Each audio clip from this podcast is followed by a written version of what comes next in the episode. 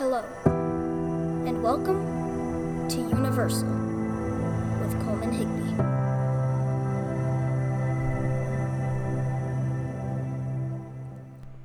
In this episode, we will be talking about our solar system. After posting the last episode, I realized there was something I missed. It went universe, Earth, and Earth's moon. But then I thought, what goes in between the universe and the Earth? After that, I came to the conclusion that I should do an episode all about the solar system. I'm going to go through a few different segments about many different things in the solar system. Let's start with the biggest and most important part of the solar system the Sun. The Sun's radius is 432,170 miles, or 695,510 kilometers. The Sun is so large, it could fit 1,300,000 Earths inside of it. Imagine a big beach ball filled with tiny balls, 109 times smaller than the beach ball. Its surface temperature is 5,778 degrees Kelvin or 9,940 degrees Fahrenheit. That may seem extremely hot, but compared to its internal temperature, this number is minuscule. In fact, at its core, it can reach temperatures of up to 27 million degrees Fahrenheit or 15 million degrees Celsius. Did you know the sun accounts for 99.87% of all of the mass in the solar system? The sun will also one day grow in size to become a red giant star. This will consume all planets inside of the asteroid belt. Beside popular belief, the sun will not explode in a supernova when it dies, but it will only shed its outer layers of elements to become a planetary nebula.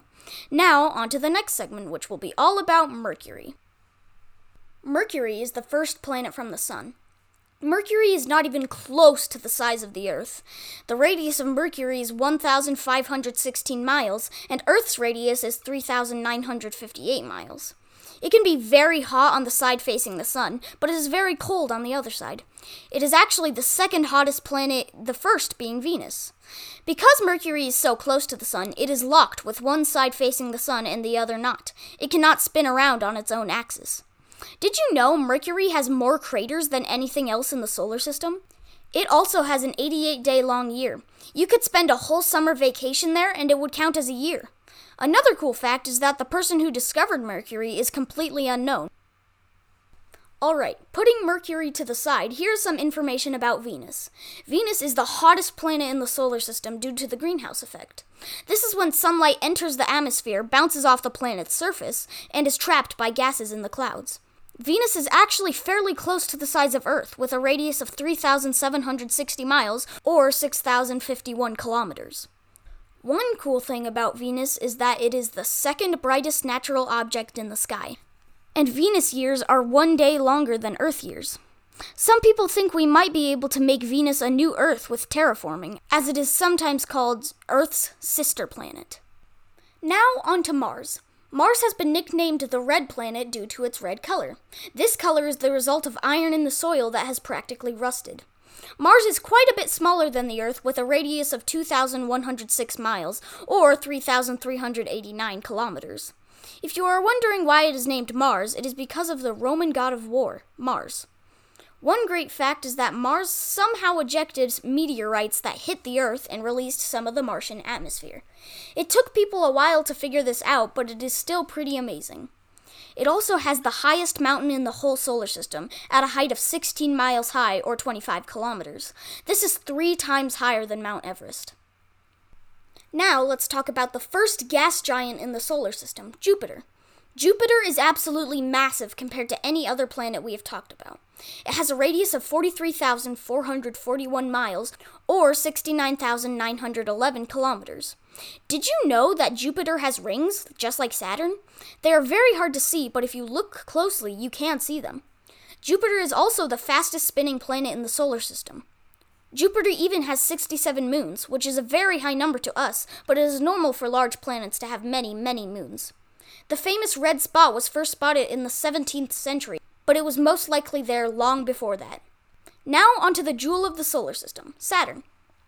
Its radius is 36,184 miles, or 58,232 kilometers. Saturn is actually the least dense planet, as it is one of the gas giants. Saturn, while it doesn't spin the fastest, it spins so fast its sides get stretched out. This means that Saturn is practically a squished ball. Four spacecraft have made flybys next to Saturn, and that is how we have such close up pictures of it. Remember how Jupiter has 67 moons? Well, Saturn has the second most moons with 62. Early astronomers actually thought every rock making up the rings was an individual moon. If this were true, Saturn would obviously have the most moons, but because it is not, it has the second most. Now let's talk about one of my personal favorite planets, Uranus. Its radius is 15,759 miles, or 25,361 kilometers. Also, Uranus is the coldest planet in the solar system. It can hit temperatures of up to minus 224 degrees Celsius. Uranus is known as an ice giant, not a gas giant. Uranus was first discovered by William Herschel in 1781. Most large planets have rings, and Uranus is no exception. In fact, it has 13 full rings. Now, for the very last planet we're going to be covering Neptune. Neptune's radius is 15,299 miles, or 25,361 kilometers. It takes 164 Earth years for Neptune to orbit the Sun, and it also has the second most gravity of all, second only to Jupiter. Neptune, just like Uranus, is also an ice giant.